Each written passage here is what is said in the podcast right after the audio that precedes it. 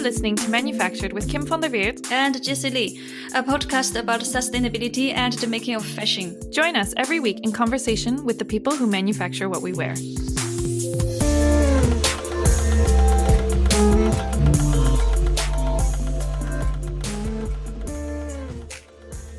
Thanks to our collaboration with the GIZ Fabric Project, our episodes this week are a conversation with Anne Patricia Sutanto, Vice President of PT Pan Brothers Tbk. The Fabric Project is commissioned by the German Federal Ministry for Economic Cooperation and Development and supports the Asian textile industry in its transformation towards fair production for people and the environment. Pan Brothers is a manufacturing company based in Indonesia, and their story is pretty remarkable. When Anne started working for the company back in 1997, they had 2,000 workers. Fast forward to the present, and Pan Brothers employs over 35,000 workers. In part one of this episode, we covered Anne's personal journey into apparel manufacturing, the type of production Pan Brothers does, their approach to direct to consumer sales, and Indonesia's strengths relative to other garment producing countries.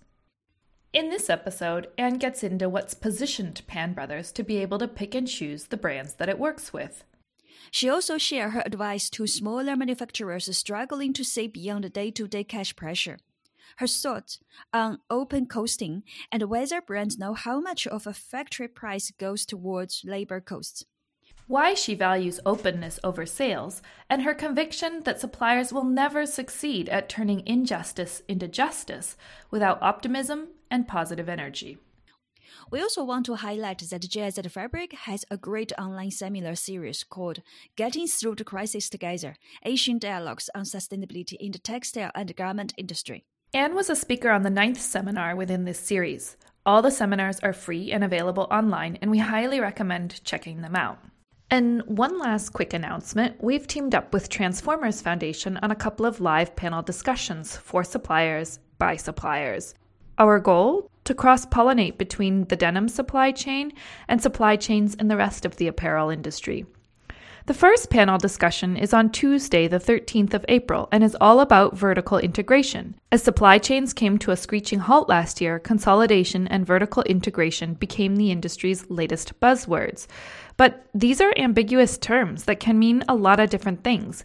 How and why do suppliers at various tiers decide which parts of the production process they're actually going to do? And how does this shape approaches to sustainability? The panel is free and open to the public. Be sure to register via the link on our homepage at www.manufacturedpodcast.com. If you are on Instagram, please follow us to grow the conversation at manufactured underscore podcast. Or sign up to our weekly newsletter instead on our website, www.manufacturedpodcast.com, to find out what we're reading, what we're thinking, and what we're wishing. If you are on Instagram, please follow us to grow the conversation at manufactured underscore podcast. Or sign up to our weekly newsletter instead on our website, www.manufacturedpodcast.com, to find out what we're reading, what we're thinking, and what we're wishing. If you'd like to support us financially, you can make a Patreon donation via our homepage. To find out more about the GIZ Fabric Project and the seminar series Getting Through the Crisis Together Asian Dialogues on Sustainability in the Textile and Garment Industry, check out the links we've put in our show notes. And finally, don't forget to leave us a rating on iTunes and hit subscribe.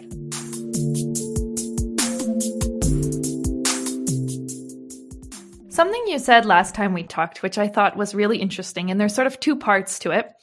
Uh, but one was you said, you know, because we know that we that we have certain specialties that we have certain advantages that we're that we're competing on certain things that other countries are not competing on and that our wages are more expensive. So we have to bring something else to the table. We have to add value in a different way. So you have that on the one hand. Then on the other hand you i have heard you say things like we you know are choosing the customers that we want to work with. And i'm curious like did these kind of things develop together? Was was be, going into more technical types of products going into sort of more complicated production doing something that other manufacturers could not offer was that sort of a critical part of positioning pan brothers to be able to pick and choose its customers or is being able to pick and choose your customers something that came with size and scale? I mean, how did you get to a point where you were able to do that? Okay. So, of course, it has to go through a period of time before we can manage that and we can manage it well, right? Uh, maybe if I said it's um, in the last 25 years, uh, it would be a lie. But I think in the last um, 10 years, we are we manage actually to to look to ourselves what we want to do. At that time, we feel that okay, what are required by all these brands um, on on products first, and what is what are the right fit for us then we find the solutions that look we have we need to have sustainability in terms of productions in house from January and to December.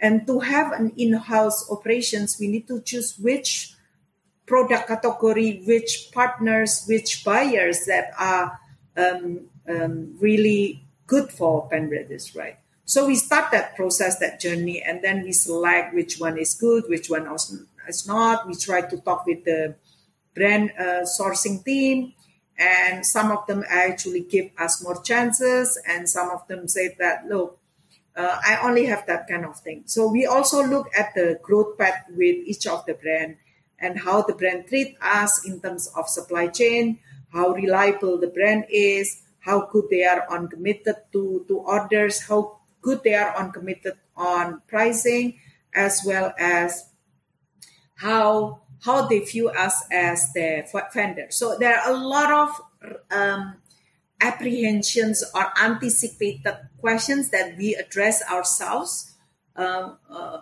with our relationship with the brands. If it actually hit the check mark all that we are okay, okay, then we continue or even we add on um, more people to, to, to the divisions because we think that we can grow further with all these brands. And if there is a brand who always complain, claim, very difficult to handle, and so on, we actually told the brand that, look, I think we are not the right fit. I'm not saying that we are the one who is right, but we are we might not be the right fit. This is like husband and wife, right? Or this is like boyfriend, girlfriend, right? Um, uh, people can say, eh, this woman is beautiful, that man is uh, very handsome, but they might not be the right fit. It's not about the look. It's also about the psychological factor. It's also about them, right? So at the end of the journey, we we said to ourselves, okay, what is the right fit for Brothers, and how we are going to move forward with all this um, uh, strategic or non-strategic buyer, and I think that's that's part of the thing that we actually plan. And when we plan it, for example, okay, next year we are we are going to exit from this brand. Then we push the other marketing team to actually we push the other mar- the other marketing team to actually add on uh, more more divisions on their portfolio so that that team can actually replace the loss of sales that we plan to have a year from now, for example. Mm. It takes time, right, to develop. It and, takes, yeah. yeah. And that's sort of my question because, like, I don't know. I, think that on the one hand, I hear a lot of people talking about manufacturers need to take an active role in deciding what kind of customers, what kind of brands they're going to work with. They need to sort of be proactive in this in terms of identifying brands who are the right fit for them, like you said, kind of a matchmaking. But then I also think there's a lot of manufacturers, especially small to smaller manufacturers, who you know, because of a relatively unequal distribution of risk and reward across the supply chain, have extremely tight cash flows um, because they're the ones fronting the cost of production. And because of this extremely tight cash flow, it's like they're unable to sort of look more long term because they're too focused on just trying to survive tomorrow. And so I'm curious, what would your advice be to manufacturers who are in this position who who who maybe really feel that it you know to think beyond tomorrow and to think about or beyond the next payroll payment is just too impossible. Yeah but that's it right? Um, we actually have to look ourselves in the mirror and say what do we want to to do right? Do we want to continue the journey of having a basic staff and then being squeezed left and right and unable to meet the margin or do we want to actually have less sales first, for example, and try to push our team much more and be daring on our product development and then push ourselves, right? Or we might say that, look, let's quit rather than we harm ourselves. I think at the end of the day, it needs openness to the brands. It needs openness to the retailers. Look, we are not making money with you guys. I mean, if you continue to do this, we are not going to be sustainable just be open to the brands too. That look, and re- really, we did not make money. Look, look at all these figures. We know all of our costs. And if if they say, I mean, we are we are not talking about 2020. Yeah, we are talking about before 2020. If they say that, look, we cannot afford you further, then you have to say, sorry, guys, I I, I really cannot continue. You know, you are mm. squeezing here and there, yet you ask me to be socially compliant I think that's a little bit impossible. Because anyway, the brands knows our costing, right? So they cannot say that, well, you are making money or they actually know more than us that whether or not we are going to make money or not. Be, you you would be surprised that they, they know it more. Why? You know, sometimes one style they, they try to source it in three countries in three different companies so, what do you think? I'm curious. I want to go back to openness in a minute because I know it's something you've talked a lot about before.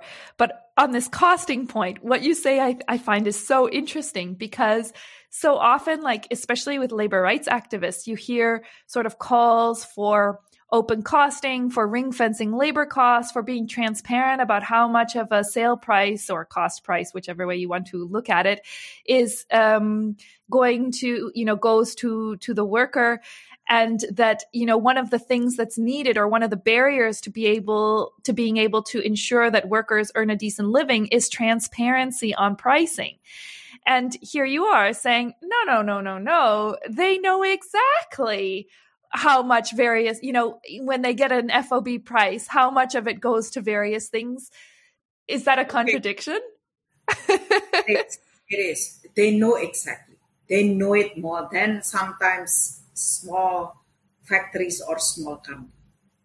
You know, if mm. I talk to all the brands, look, let's not let's not be ingenuine. Let's not be um, let's not be nasty, right? It's so impossible. You guys don't. You know, I I spoke with some of the representative last time in New York, and I said, "Come on, you cannot give ask that kind of pricing. If you do, you know, feel free to go still to, you know, this country and such. I said, because why do you have to go into the pain of trying to produce with me? It doesn't make sense. You know, I even said that, eh, well, this is a very basic stuff. Why don't you source it out of this country or that country rather than from Indonesia? And they look at me like, do you actually need the order or not? I said, guys, let me tell you, if you want that price to be this much, we are not going to make it. We are going to lose that money. Mm. Yeah. So the brands know it, the retailers know it.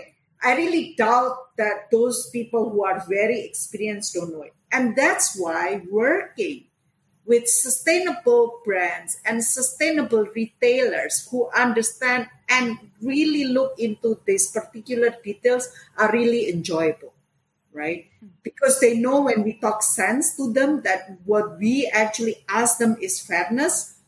So that's pretty damning.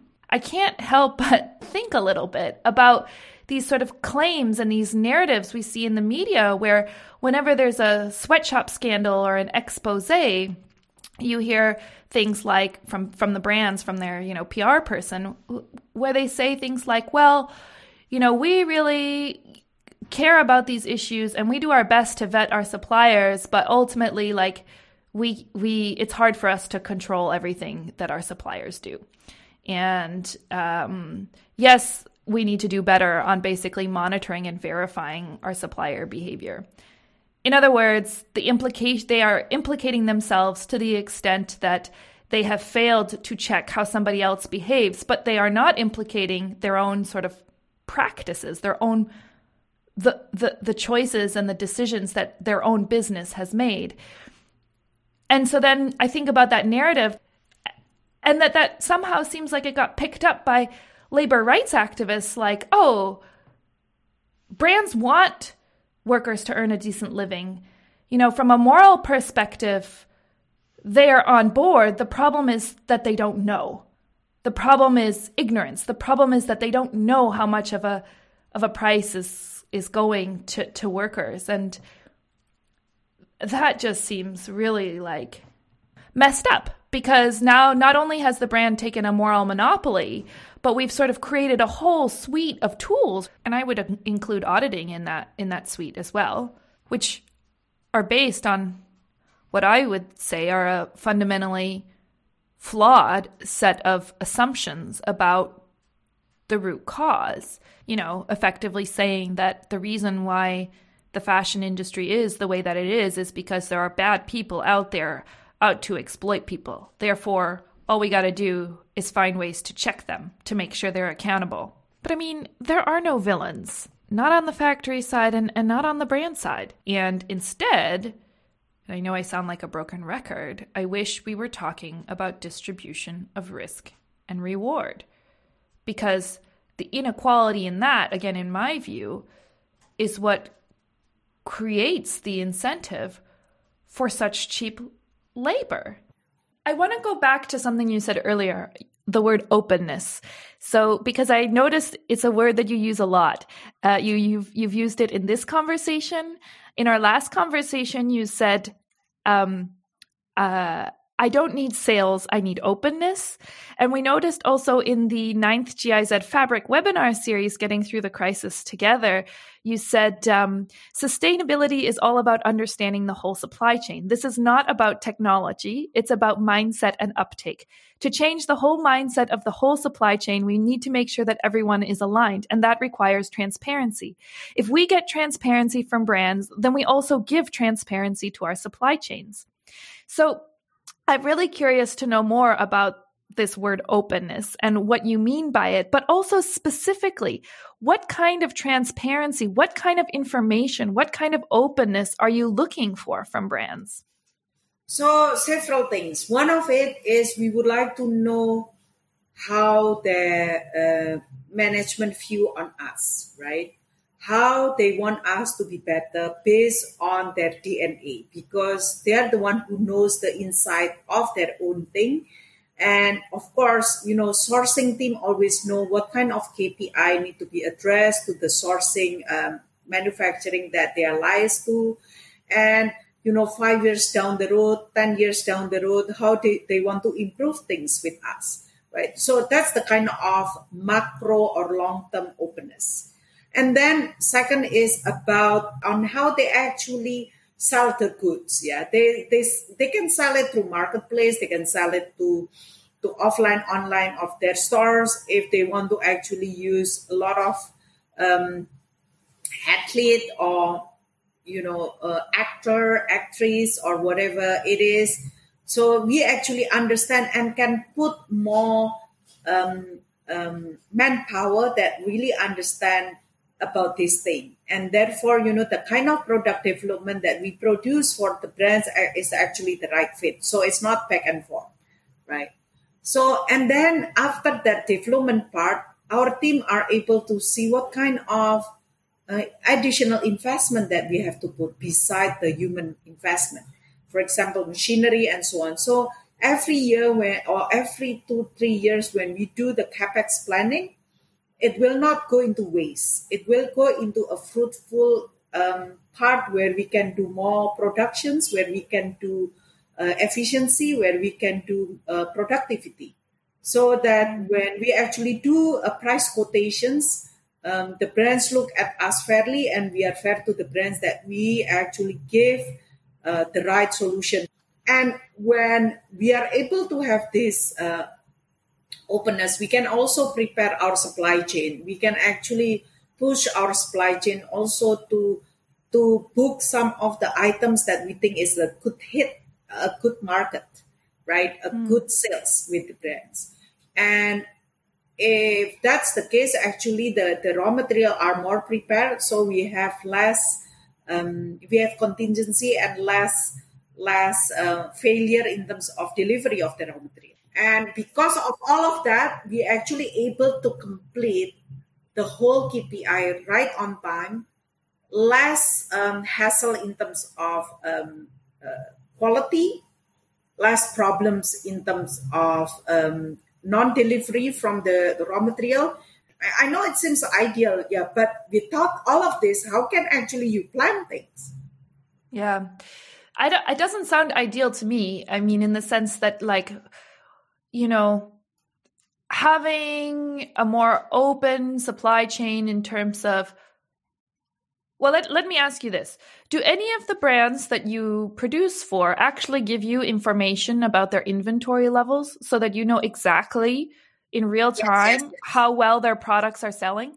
Yes, yes. Um, I'm not saying all the brands, I'm saying um, five to six major brands that we supply to, they do because that's what positions you to be able to anticipate changes and to keep your sort of orders and your capacity in equilibrium. And as you say, then also sort of minimize because if there's a small change at the top, the impact further down gets bigger and bigger and bigger, you know, like you said, uh, with the raw materials, the fabric mills, et cetera, et cetera. And so being able to have accurate insight into how well the products are actually managing to sell really position, positions you to reduce the waste throughout the whole supply chain.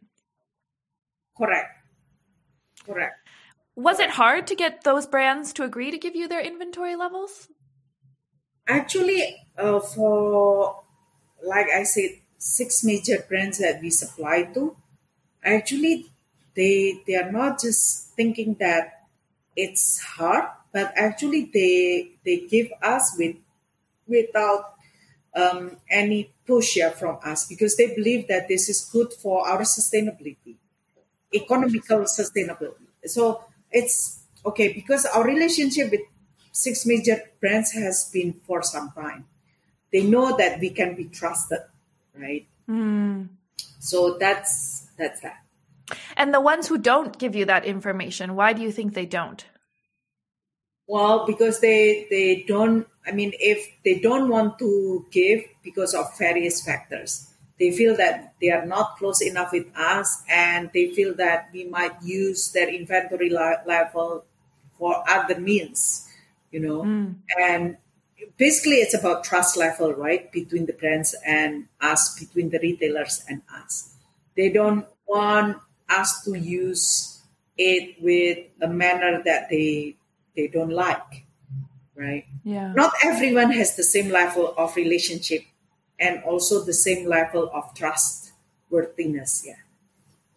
So is trust just a matter of time do you think and having a track record of working with someone? Or where if you look at if you reflect on the customers that you work with where you feel there's a high level of trust where does where do you i mean where does that come from do you think no i think trust is about an effort a joint effort um, it's not about only time.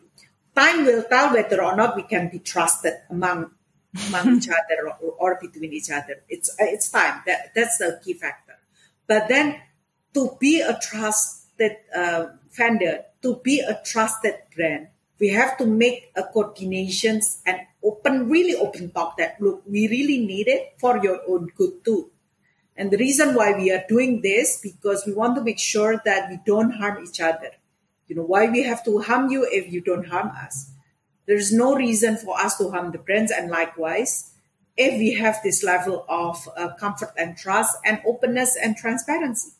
I mean, it's as much as them and as much as us to pursue mm-hmm. this. Those are some pretty powerful insights. Thank you for sharing. Is there anything you'd like to add that we haven't already covered? So I, I, I think I want to share with the world about how Indonesia would like to see our pet grow, despite you know a, a lot of our, our, the controversies on sustainability, environment, social, and so on. But we actually get a lot of attack that I don't think it's fair because we are not like that. But they just want to make a commercially out of it. So I always say to all the media and everyone, look, you know what do we do here in Indonesia is actually to make sure that all of our people have the same welfare all of our people have the chance to be productive and efficient and to be social compliant and to be environmentally compliant. We are not talking only on behalf of employer side, but also on behalf of the whole team, right? Including the employee side, which is much more than the employer side. So, you know, to attack us means to attack the whole labor force.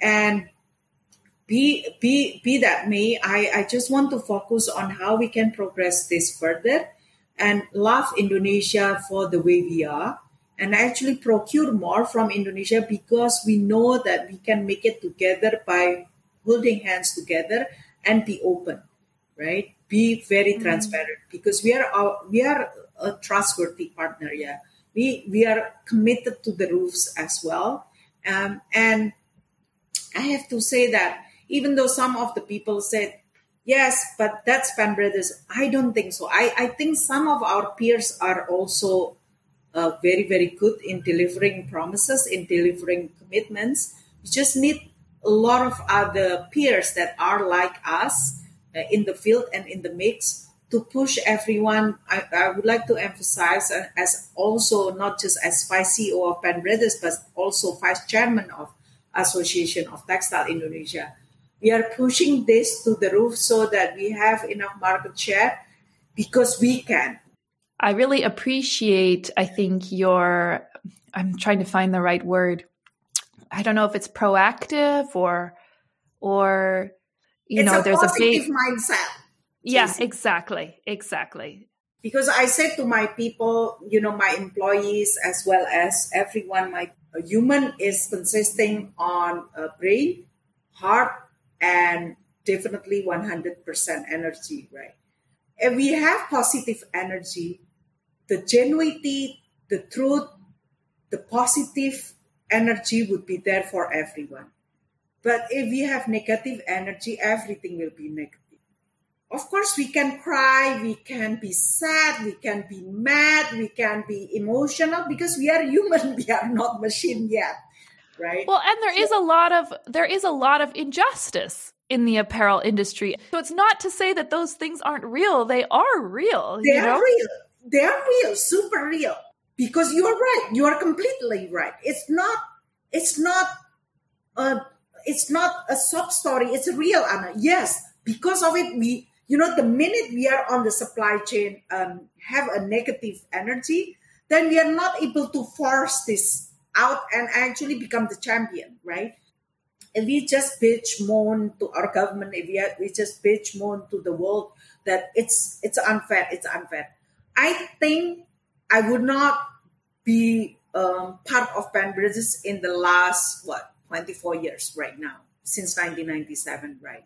But I do believe that we I'm born to actually be an empathy or or actually to push this injustice into justice because anyway who i actually can convert injustice to justice? Also human right? Cannot be machine cannot be uh, uh, cannot be machine cannot be ai you know that's the reason i said to everyone okay yeah everyone said are, are you afraid of ai and automation and i laugh very hard because i'm also engineer right do you actually understand what is AI and automation? AI and automation is human creations, right?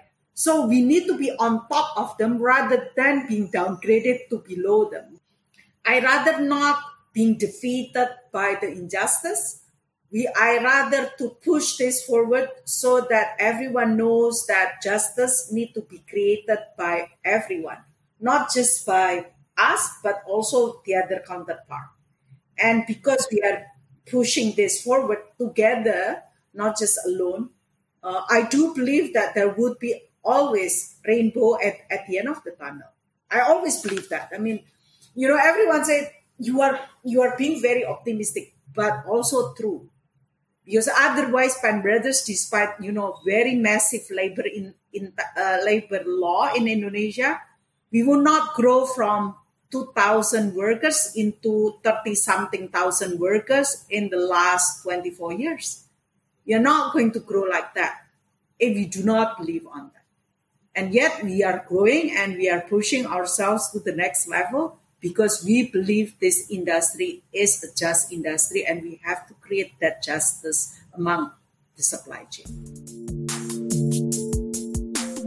Thank you for listening to Manufactured. To learn more about our guests and the issues we've chatted about today, sign up for our weekly newsletter on our website, www.manufacturedpodcast.com, or find us on Instagram at manufactured underscore podcast. We'd also love to hear your stories and what you think. Collecting with listeners is the most rewarding part of what we do, so please don't be shy. To be the first to find out about new episodes, subscribe on Apple Podcasts or wherever you get your podcasts. We'd also love it if you left us a review. Leaving a review helps other people find our show and finally, if you'd like to support us financially, you can make a Patreon donation via our website homepage. Thanks for listening and see you next week.